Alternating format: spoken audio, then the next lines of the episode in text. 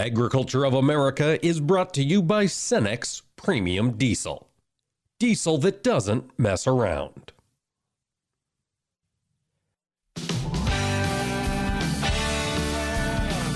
Informing America's farmers and ranchers. This is AOA, produced by the American Ag Radio Network. Now, here's your host, Mike Pearson. Hello, ladies and gentlemen. Thank you for tuning in to AOA. It is Wednesday, April 20th.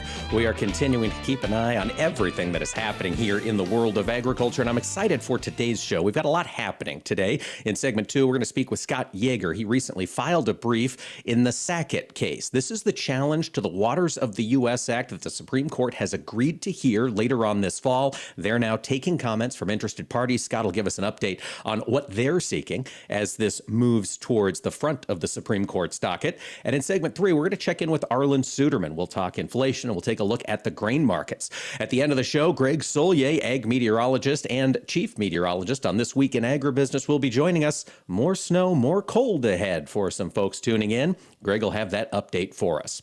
Before we jump into all of that, however, we need to talk about the cattle market. This Friday, we are going to get the cattle on feed report and we're going to continue to see that market be moving. To give us some insight on what's happening in the cattle trade, joining me now is Chris Swift of Swift Trading Company. He's down in Nashville, trades cattle all the time. Chris, thank you so much for taking the time to talk with us today. Mike, I certainly do appreciate the opportunity to be here.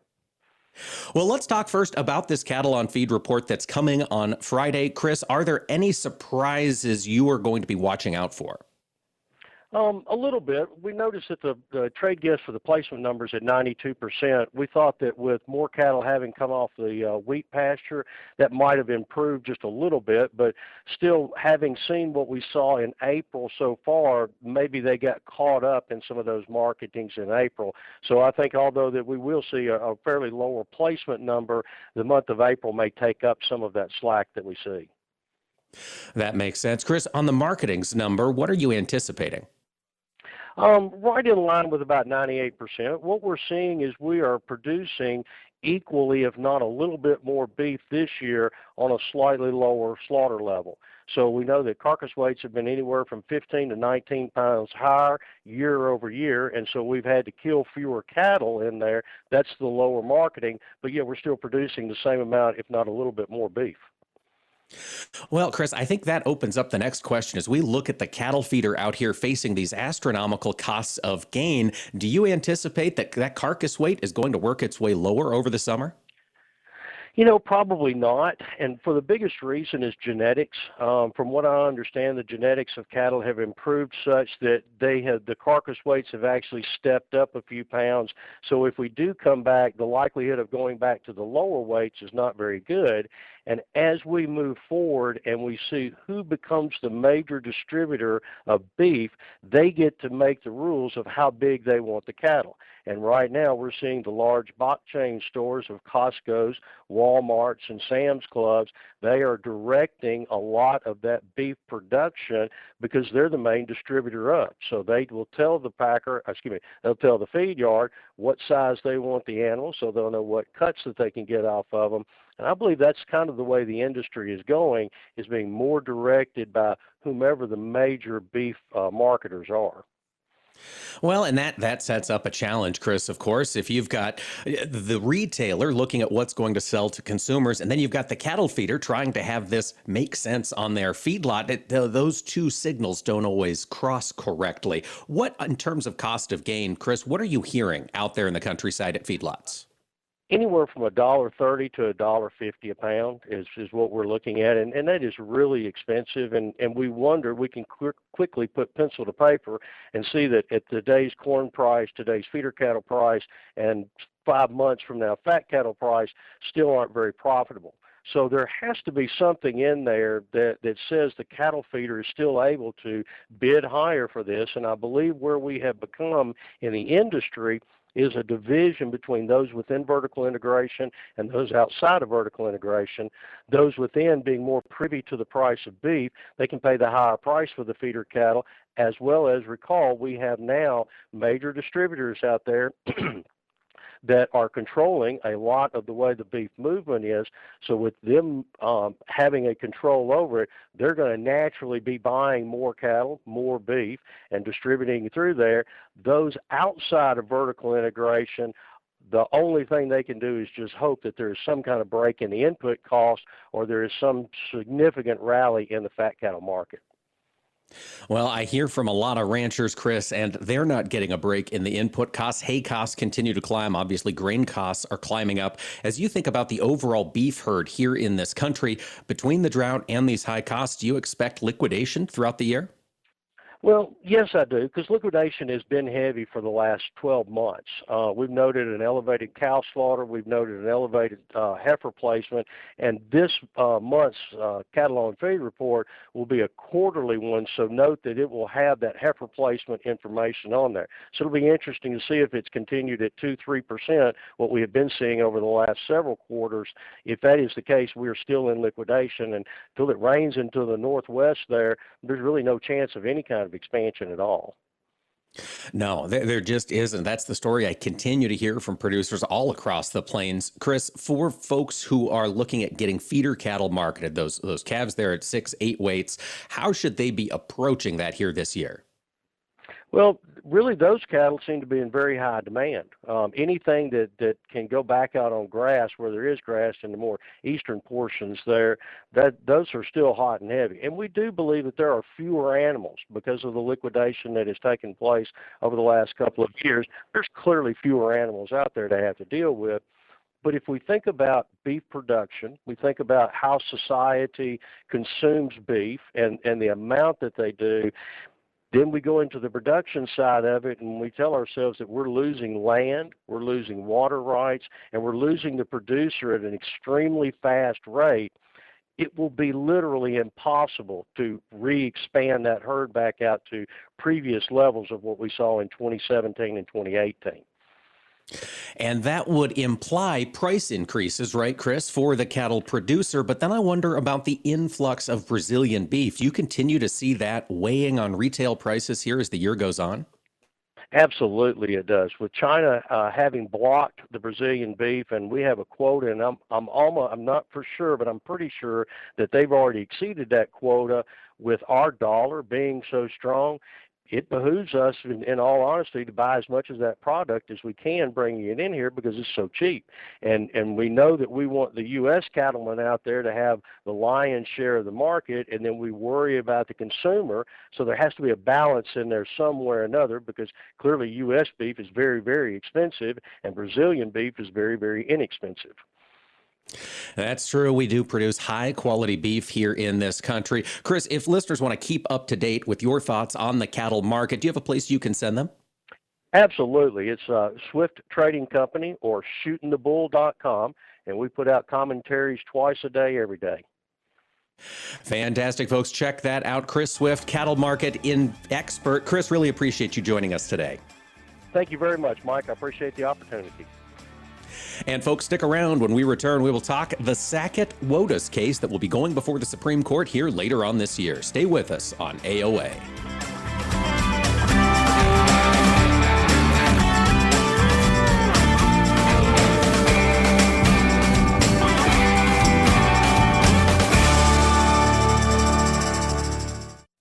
Agriculture of America is brought to you by Cenex Premium Diesel diesel that doesn't mess around. Smart stays on the road. That's why it's in your engine. Because you wouldn't settle for subpar performance. Cenex Maxtron synthetic diesel engine oils give you the smartest oil for the toughest conditions. These premium oils maintain 80% of their viscosity throughout the drain interval for superior engine performance across extreme temperatures. That horizon looks good with the competition behind you. Cenex Maxtron diesel engine oils. Oil that runs smart. On road or off road, you'll find the FS lubricant you need from our full line of premium quality products. At FS, our lubricants use the highest quality base oils and latest additive technology to meet and exceed most manufacturer specifications. Advanced protection against wear ensures you'll get maximum value from both your lubricant and equipment investments. Squeeze every bit of performance out of every piece of equipment you own. Let the FS Energy Specialists help you go further. Go further with FS. Visit gofurtherwithfs.com for more information. Get it, slip it, cuff it, check it. Talk to doctor now and share it. I get it, slip it, cuff it, check it twice a day. I get it, slip it, cuff it, check it in the morning and before dinner. I get it, slip it, cuff it, check it, and share it with my doctor. Nearly one in two U.S. adults have high blood pressure. That's why it's important to self monitor your blood pressure in four easy to remember steps. It starts with a monitor. Now that I know my blood pressure numbers, I talked with my doctor. We're getting those numbers down. Get it, slip it, cuff it, check it. Talk to doctor now and share it. Be next to talk to your doctor about your blood pressure numbers. Get down with your blood pressure. Self monitoring is power. Learn more at manageyourbp.org. Brought to you by the Ad Council, the American Heart Association, and the American Medical Association. In partnership with the Office of Minority Health and Health Resources and Services Administration. Take a look under your bed. Find stuff under there? What about jobs? No? Now try your basement. There's a pair of overalls that overall you're not so into anymore. A perfectly good laptop that hasn't sat in your lap in months. And even more stuff, but still no jobs? Well, you really have both. See, stuff is defined as household articles considered as a group. Sometimes this stuff is no longer needed. Wait, no longer needed? That can't be right. Because remember those jobs you were looking for? Those are really needed, and they're the stuff inside your stuff. Even inside that that winter coat that moved with you to Phoenix. Our job is to unlock those jobs, and it starts when you donate your stuff to your local Goodwill. Here's how we do it. When you donate to Goodwill, we sell your stuff to provide job training for people right here in your community.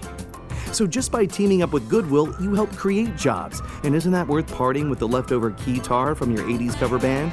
Goodwill. Donate stuff, create jobs. Find your nearest donation center at goodwill.org. A message from Goodwill and the Ad Council. Agriculture of America is brought to you by Cenex Maxtron synthetic diesel engine oils. Oils that run smart.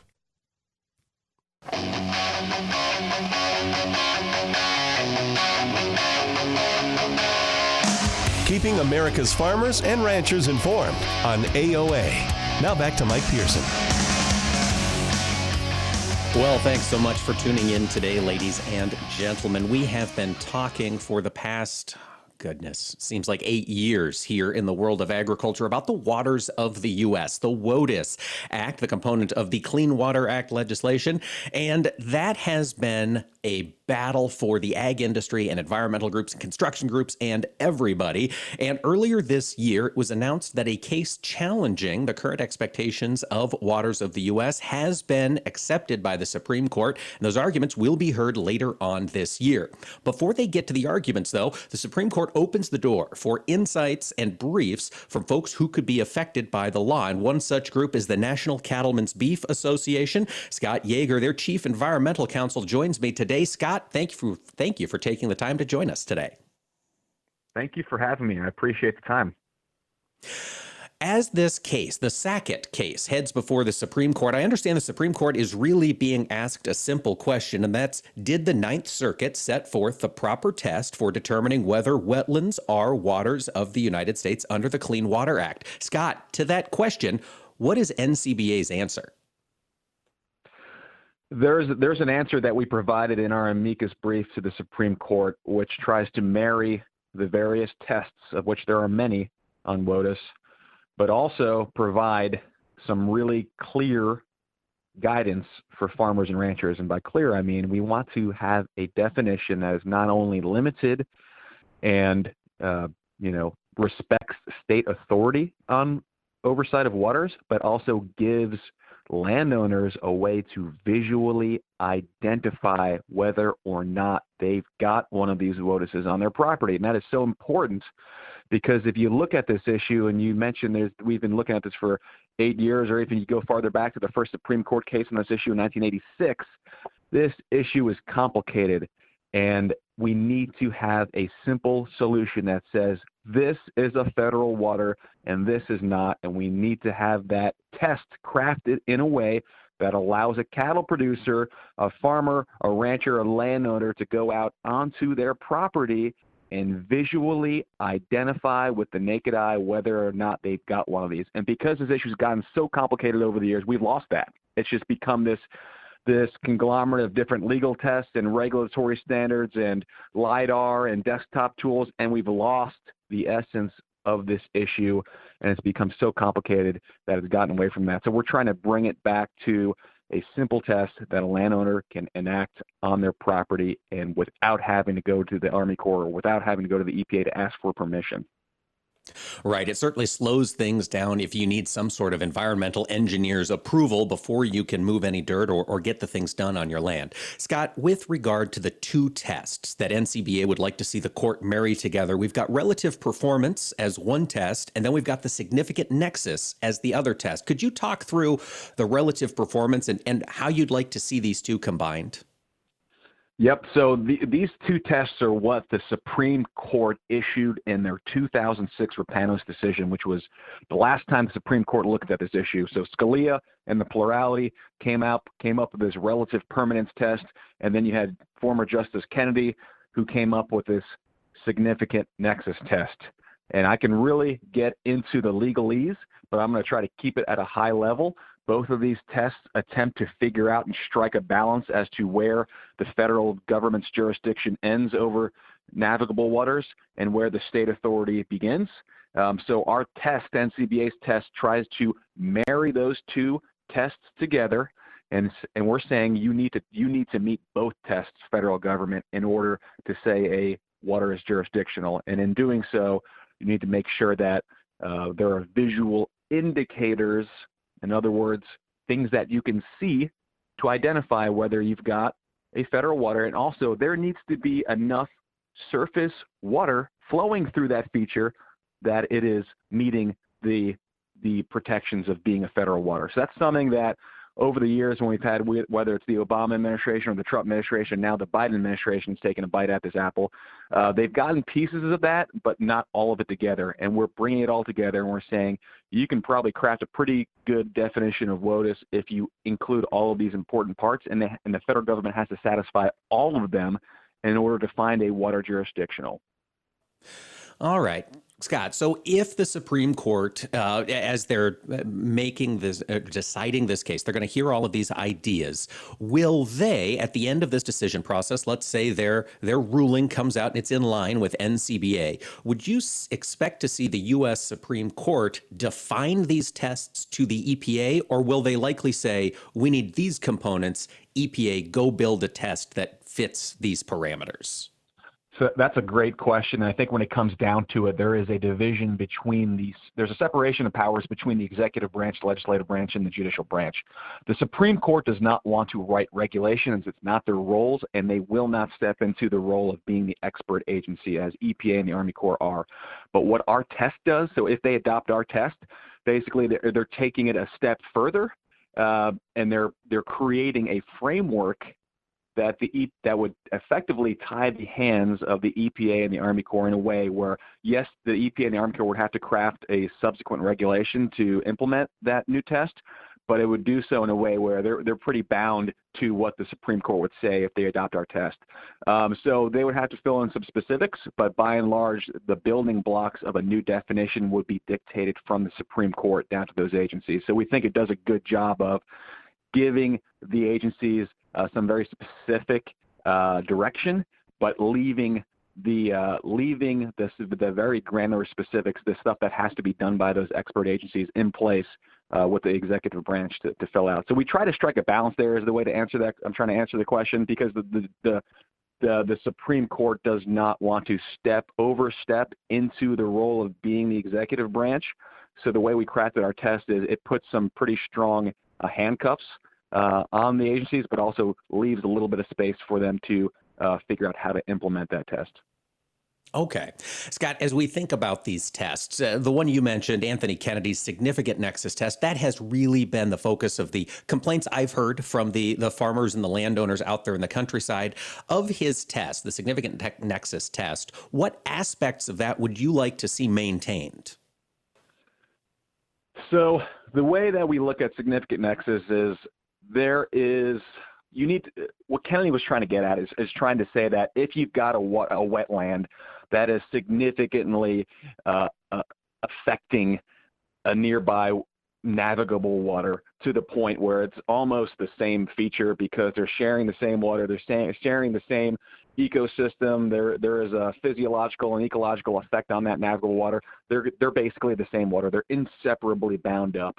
Um, that's what Kennedy was trying to get after. These features that are these wetlands that are basically one and the same with a navigable water.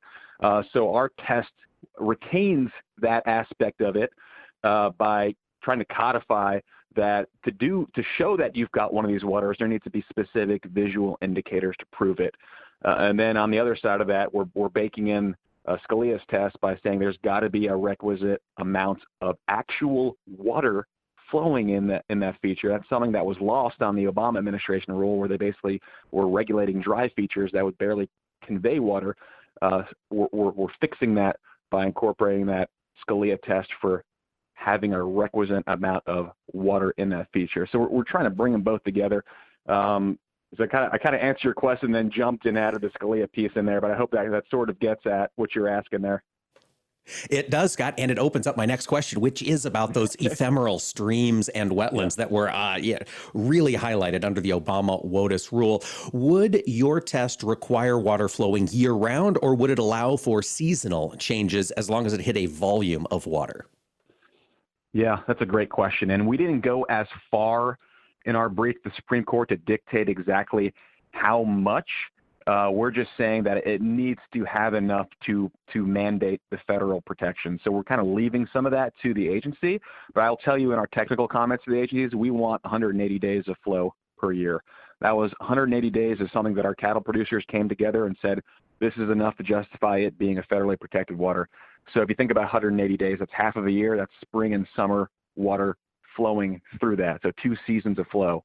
Um, we think that strikes a balance between protecting water features that are, are there and you can see and, are flowing for half the year, uh, uh, and then leaving the rest to to the state and localities.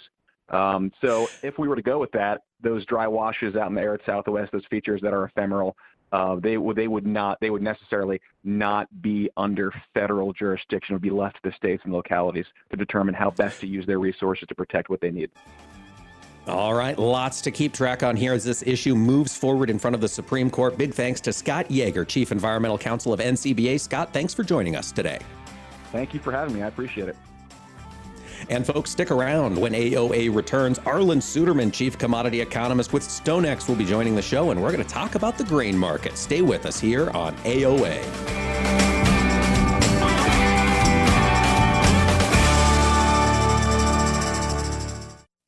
Agriculture of America is brought to you by Cenex Premium Diesel. Diesel that doesn't mess around. Every Tuesday, we're sitting around the table, sponsored by CHS, where we'll be talking with folks from throughout the cooperative system. Join us as we discover what makes cooperatives unique when there are more options to do business with than ever before. We'll learn how farmers and ranchers like you benefit from a system where decisions are made by the members that own it. Tune in every Tuesday for Around the Table or visit cooperativeownership.com to learn more. Experts agree using multiple herbicides with alternate modes of action increases your chances of beating resistant weeds. Tough 5EC is a selective contact herbicide for post emergence control of broadleaf weeds, especially herbicide resistant strains. Tough 5EC has a synergistic effect with HPPD inhibitors and enhances atrazine with fast results. Tough 5EC is in stock and ready to ship. Ask your local retailer about Tough 5EC or visit BelchimUSA.com. Always read and follow label instructions. You're listening to AOA for the American Ag Network. I'm Jesse Allen reporting. Well, we take a look at the grain trade. We see mixed action as we work into our morning. Commodity prices found some support again overnight as fund money continued to flow into the ag sector and intermittently into the energy sector. The food based commodities have been very attractive to fund managers seeking a way to hedge their portfolios against inflation because they are considered essential and in relatively tight supply in the world. Uh, many of these commodity markets benefited from tight supplies prior to the Ukraine war, but the Russian invasion of Ukraine amplified the problem further. Add in weather and logistical challenges, and you have the makings of a quote unquote perfect storm, tight supplies, and an abundance of money wanting to trade those fundamentals. Dryness continues to spread across Brazil's northern Safrinha corn belt, ushering in an early end to the monsoon season the crop depends on for its production. And we're not expecting major crop failure, but the drier conditions are expected to take some of the top off the crop. And a cool wet start to the spring, creating challenges here in the U.S. as the um, outlook here ahead not looking too great in the short term. Could get some pockets, though, as we get into the month of May. Overall, the market so taking a bit of a breather here this morning with wheat turning down double digits now, maybe a little bit of profit taking after we saw the overnight moves here to the upside. Right now, May Chicago wheat down 31 and a quarter, 1067 to three quarters. May Kansas City wheat down 27, 1144 and a half. May spring wheat down 19 to three quarters, 1149 and a half. May corn down five and three quarters, 798 and a quarter. December down 10 and a quarter, 736 and three quarters. May beans up three and a half, 1720. November down nine and three quarters, 1510 and three quarters. Cattle are higher. April live cattle up a dollar, 142.35. April feeder cattle up 112, 157.77, with hogs slightly lower in front months. Crude oil up 31 cents at 102.87. This is AOA. I'm Jesse Allen. What do Mick Jagger, Barbara Walters, and Star Jones all have in common? They've all suffered from something called heart valve disease. Heart valve disease affects 11 million Americans and, if left untreated, can lead to death. Unfortunately, less than one in four Americans have much knowledge of this disease that kills more than 25,000 people every year.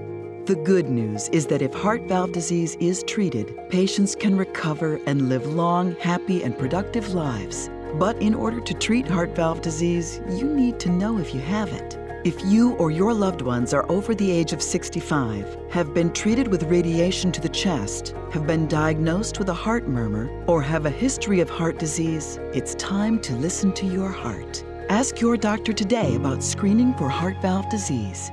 A message brought to you by Heart Valve Voice US. For more information about the symptoms and treatment for valve disease, go to heartvalvevoice-us.org. Agriculture of America is brought to you by Cenex Maxtron synthetic diesel engine oils. Oils that run smart.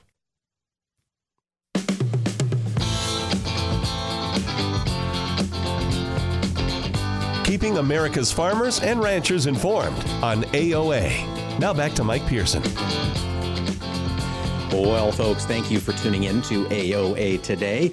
We are taking a look at the markets here for segment three. We've got the grains down slightly, oilseeds, soybeans, especially finding a little bit of strength to help give us some insight into what is happening in this ever changing world of commodities. We're joined now by Arlan Suderman, Chief Econ- Commodities Economist with StoneX. Arlan, thank you so much for taking the time to talk with us today. Yeah, the title's a tongue twister, isn't it? I think I just need more coffee. Arlan, I want to ask you first here about this wheat market. We're seeing a sell off today, but my goodness, we spoke with Mike Schulte of the Oklahoma Wheat Commission on the show yesterday, and it does not look good out there for wheat, winter wheat here domestically. What's going on in the wheat world? No, it really doesn't. And, and this market's trying to get a grasp on what only the domestic situation is, but the global situation is. And we know that we had some problems with the winter wheat crop. The the ratings that came out this week again were once again uh, the lowest on record. The records go back 35 years that USDA's been uh, posting condition ratings. I'm talking about for this time of year. And so we've never had a crop uh, uh, produce a normal crop with ratings this low in mid-April.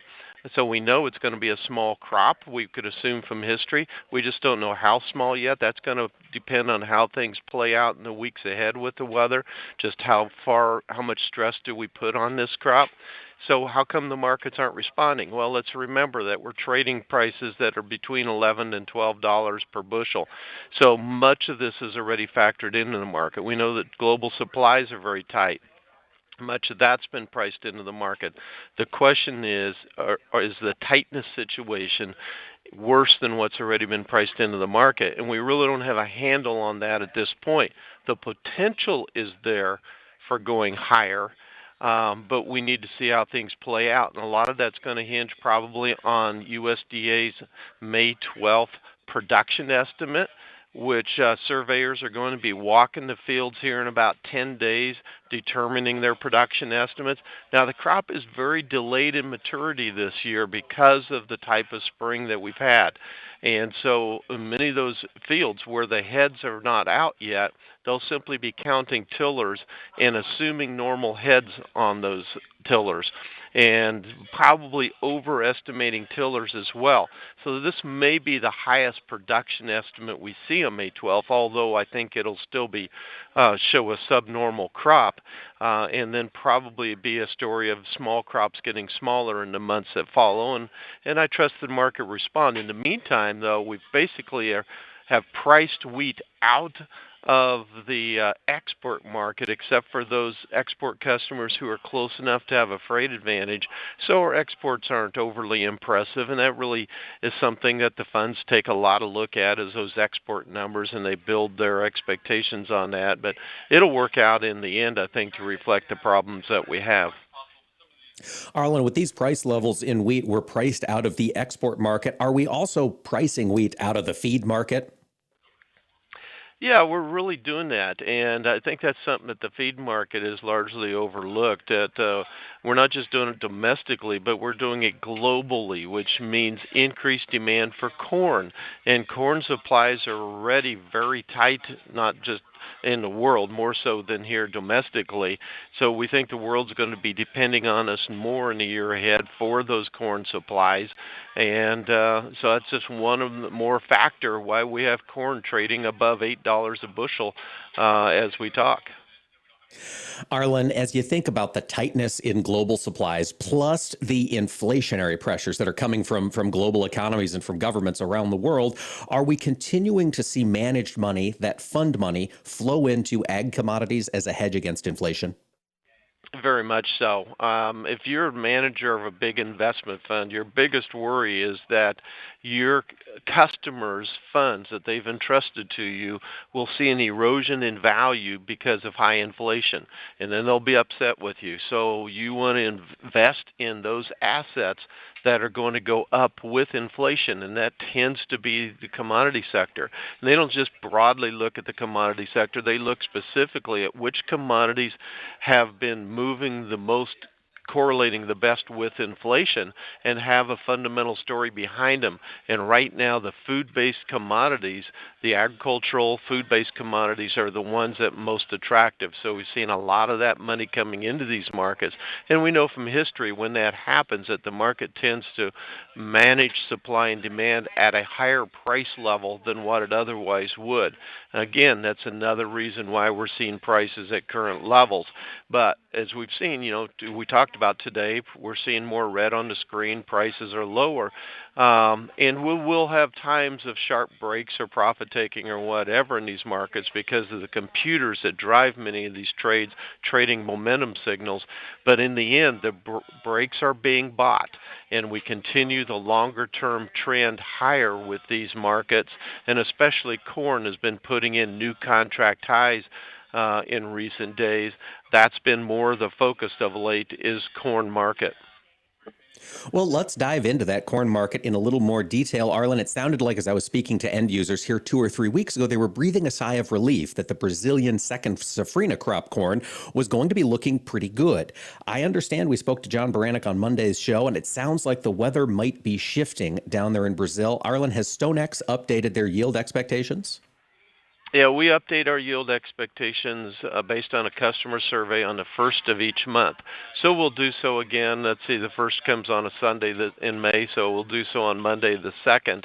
Um, our April 1st production estimate we increased the size of the crop a couple of million metric tons, and USDA, their April 1st estimate went up 3 million metric tons per month. And that was largely because on April 1st, the crop looked quite good. Again, the safrinha crop, or the second corn crop that they grow in the winter in Brazil, um, that's their biggest crop, where most of their exportable supplies come from. It's three fourths of their overall total production. Um, but the last few days in March, the weather pattern changed. In northern, the northern half of the belt started to dry out, and we've seen this persist throughout um, the time since then. Um, and so it doesn't mean there's been no rain, but there's been just light scattered showers here and there since then, since the last few days of March. And their soils aren't as forgiving as what the soils here in the Midwest are, so they can't afford as dryness as what we could here in the Midwest. And so we've started to see some stress start to mount on their corn crop. It's been going through the pollination and early grain fill, so that's a critical stage of development for the crop. And if you look at the weather forecast into early May right now, this pattern is expected to continue. And once we get to May, the monsoon rains have generally shut off anyway, so normal precipitation in May is very low anyway.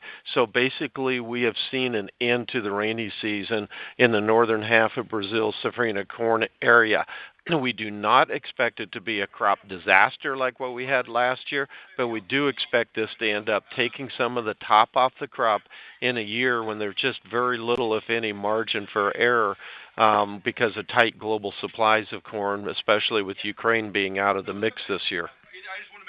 Ukraine's out of the mix, and Arlan domestically here in the North America, we are looking at a cold, wet spring so far this year. As these planting delays might start to accelerate, which commodity do you think could see the biggest price spike on a delayed planting? Well, I think from a fundamental standpoint, the crop that I'm currently most concerned about is spring wheat in the northern plains going up in the Canadian prairies. Um, because there's some attractive alternative uh, specialty crops that could certainly uh, get to grab those acres, particularly in some of the oil seeds we could see grab some acres as well.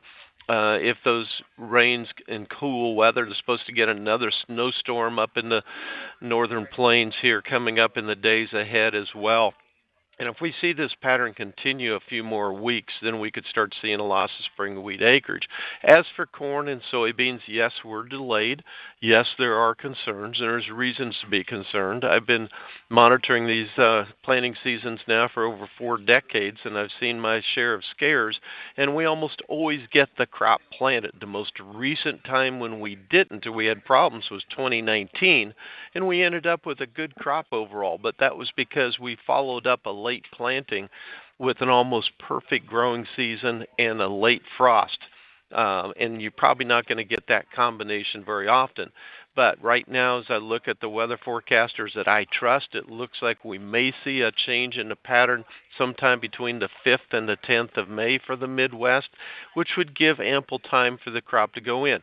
Maybe not as early as what we like, so it may take off the opportunity for some of the high yields for corn and soybeans in the Midwest, um, but still get the crop planted. In the end, what's going to matter most is what's July and August weather going to be like in the Midwest. That's where I have more concerns because with La Nina lingering now and even showing some signs of strengthening and expected to linger now through the summer growing season, we're seeing more forecasts start to shift dry for the Midwest in that July, August, September time period, as, which is so critical for production. And so the risks are going up for the Midwest crops for the summer. They certainly are. Arlan, do you expect to see Chinese purchase more U.S. soybeans here over the next two or three months? I do. Uh, they've been stepping it up, and if you look right now for for May loadings of soybeans, we're very competitive with Brazilian supplies right now. And for June, July, and August, we have a price advantage. So I don't expect Brazil to be totally done shipping soybeans. I expect them to continue, but along with that, we're going to see higher than normal U.S. soybean shipments, in my opinion. And I think we're going to see a strong contra-seasonal export season it's going to force USDA to raise its export targets some more, lowering its ending stocks. And I think we may even see those ending stocks for the current year drop below 200 million bushels. All right. Arlan, we got to cut it there. Folks, stay with us here on AOA. Agriculture of America is brought to you by Cenex Premium Diesel. Diesel that doesn't mess around. 54. So basically, it's too late to start saving for retirement, right? Not right. Starting to save, even in your 50s, can really make a difference. Well, right now, saving seems hard to wrap my head around. Plus, with the way this year's been going. hey, listen, it's okay. You still got this. Just go to aceyourretirement.org. It's an online tool from AARP that can help you get your retirement savings on track no matter your age. It's free and only takes about three minutes. I like three minutes. Yeah, at aceyourretirement.org, you'll chat with Avo, the friendly digital retirement coach. Just answer a few questions and you'll get a personalized plan and tips to help boost your retirement savings. Tips that are easy to understand and tailored to your lifestyle. I like that too. Plus, it's sponsored by AARP, so you know they got your back. Just head to aceyourretirement.org and make your plan to start saving for retirement. Thanks. That's aceyourretirement.org. A message from AARP and the Ad Council. You are not your diagnosis. A medical chart is not your identity. And vision loss does not define you. Your drive shows who you are. And you are not alone. Because we are driven too. To be a beacon of strength, a champion of courage, an advocate for hope. You are not alone. Because we are stronger together. We drive the research for the cures we are finding. We're fighting macular degeneration, retinitis pigmentosa, Usher syndrome, and the entire spectrum of blinding retinal diseases. We fund. We fight. We, we win. win. We we we we are, are the, the foundation, foundation, fighting, blindness. blindness. Together, we are fighting blindness. Join the fight at fightingblindness.org. One of the higher risk aspects of farming is crop protection application. With label changes, regulations, equipment maintenance, and drift management, it's a lot of risk. And a great way to manage it is to rely on your local FS and FS crop applicators. They constantly train to keep up with the latest label changes, regulations, and best practices, so your crop is protected and risks reduced. Contact your local FS to learn more about our custom application programs. It's one more way FS is bringing you what's next. Hi, I'm Smokey Bear, and I made an assistant to help you out because only you can prevent wildfires. Hey, Assistant Smokey Bear, call me Papa Bear because I'm grilling up dinner. Do you get it? Yes, good job. So, what should I do with all these coals? Don't just toss them out. Put them in a metal container because those embers can start a wildfire. I understand. The stakes are high. Ha ha ha ha. Learn more at smokeybear.com. Brought to you by the U.S. Forest Service, your state forester, and the Ad Council. Soil, the final frontier. These are the voyages of the Soil Ship Enterprise to explore soil life, to boldly grow where cover crops have never grown before. Farmer's Log, soil date 31655.4. We've come across some strange but incredibly helpful life forms. We didn't have to travel far to find them, but these organisms have proven invaluable on our trip through the solar system. They help feed us by nourishing and protecting our crops. They've built our soil structure to make it more resilient to the harsh weather we encounter. Our sensors indicate they're even helping us store carbon that plants take out of the atmosphere and put it back into the soil. Guess you can say our living and life giving soil is the best thing to cling on to. Um, sorry. That's soil. Visit your local USDA Natural Resources Conservation Service office today and learn more about the basics and benefits of soil health. This message brought to you by USDA and this radio station. To be the king of the road, you have to fill with the king of diesels. We're talking about Cenex Premium Diesel. It comes with a more complete additive package for a more complete burn. Cenex Roadmaster XL even cleans up and prevents injector fouling to keep your trucks out of the shop and on the road. And typical number 2 diesel? That's always an option. The wrong option. Cenex Premium Diesel. Diesel that doesn't mess around.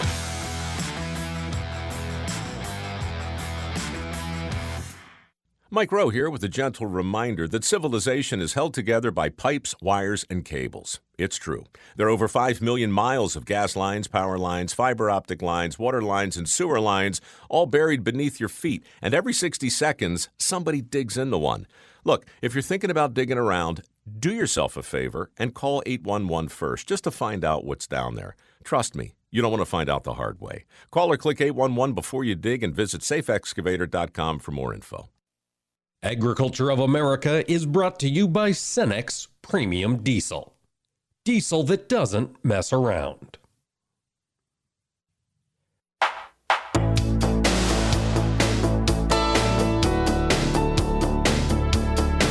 Keeping America's farmers and ranchers informed on AOA. Now back to Mike Pearson. For tuning in to AOA today, ladies and gentlemen.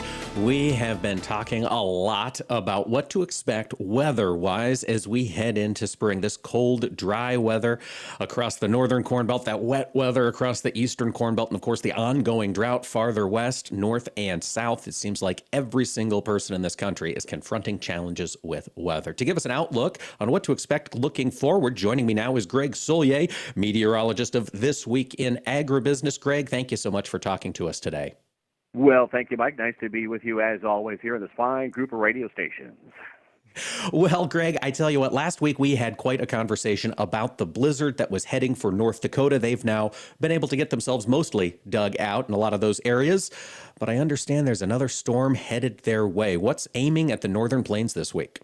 Well, I tell you, it's uh, really pick your poison on what's been going on, not only short term, but uh, as we advance on through Friday and into the weekend. Yeah, headlines uh, there would be yet another winter storm expected to wind its way, organize and develop out across the four corners, either Mountain West, and make its way sweep northeastward uh, slowly, I should say, uh, over the course of uh, Friday, Saturday, and Sunday, uh, back up to Hudson Bay and James Bay. And I tell you already today, uh, a variety of weather going on, from snow still coming on down from Alexandria, Minnesota, the Arrowhead, Thunder Bay, back up to around the Sioux Lookout area and east of Winnipeg, to high wind and the very brittle and dry conditions from the Black Hills on southward into Nebraska, where there's a high and elevated and critical fire risk for the day to day. Those folks, by the way, have a couple of days worth of a reprieve from uh, the snow and the ice and the cold. To be in the 60s and 70s today. Meanwhile, again, you don't have to go too far to the north and northeast of the Red River to come up with uh, snow uh, this morning. But yeah, the headline stories are, are that uh, another windblown affair with high fire risk over New Mexico, West Texas,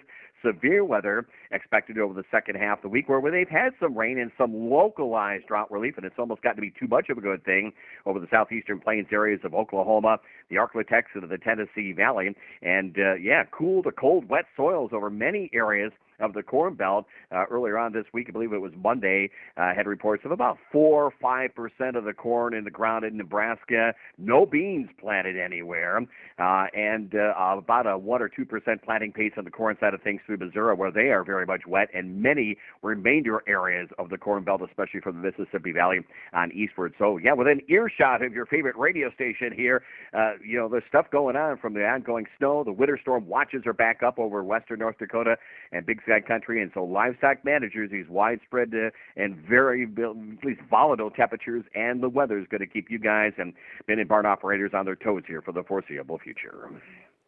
It certainly is. Greg, watching the pictures on social media of those ranchers up there digging out cattle from snowbanks, 12, 10 foot high drifts of snow, it was certainly something to see. Greg, that was a lot of snow that came down. I've heard reports it was heavy, wet snow there across western North Dakota, parts of Montana. As it melts, would this be enough moisture content to do anything with regard to uh, alleviating drought? Yeah, that's that's that's at least the positive side of things here, and and I know we're gonna. There's probably already a, a fair amount of angst coming off the recent storm, the new one to come in, which will have the same wet packing variety. Generally, focus itself over eastern Montana, uh, maybe northwestern North Dakota, north of the Black Black Hills on northward, let's just say, and across the upper mid uh, upper Missouri Valley portions of North Dakota, northeast from there yeah, another foot, maybe foot and a half, and 50 plus mile an hour winds.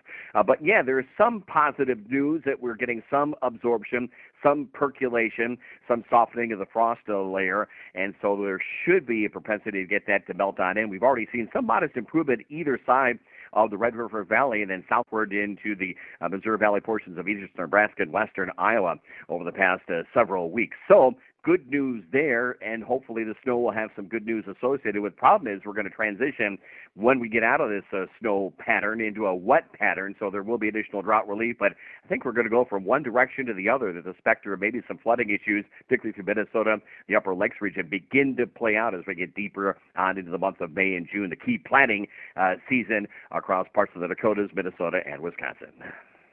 Well, Greg, I tell you what, I bet a lot of listeners up north there perked up their ears with the idea of transitioning to a wetter period. How widespread of an area do you anticipate this uh, extra moisture to be falling in?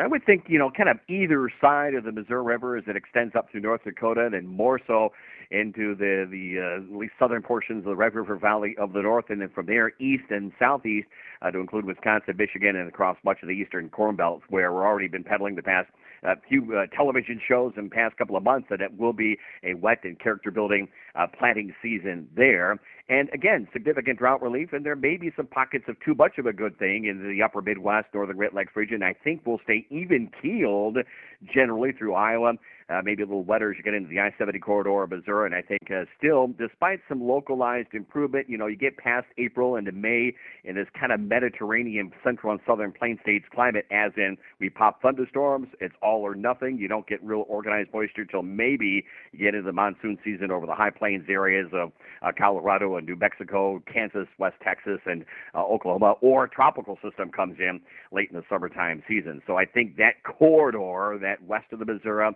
Nebraska and southward is going to still remain a very key drought-ridden area of the country.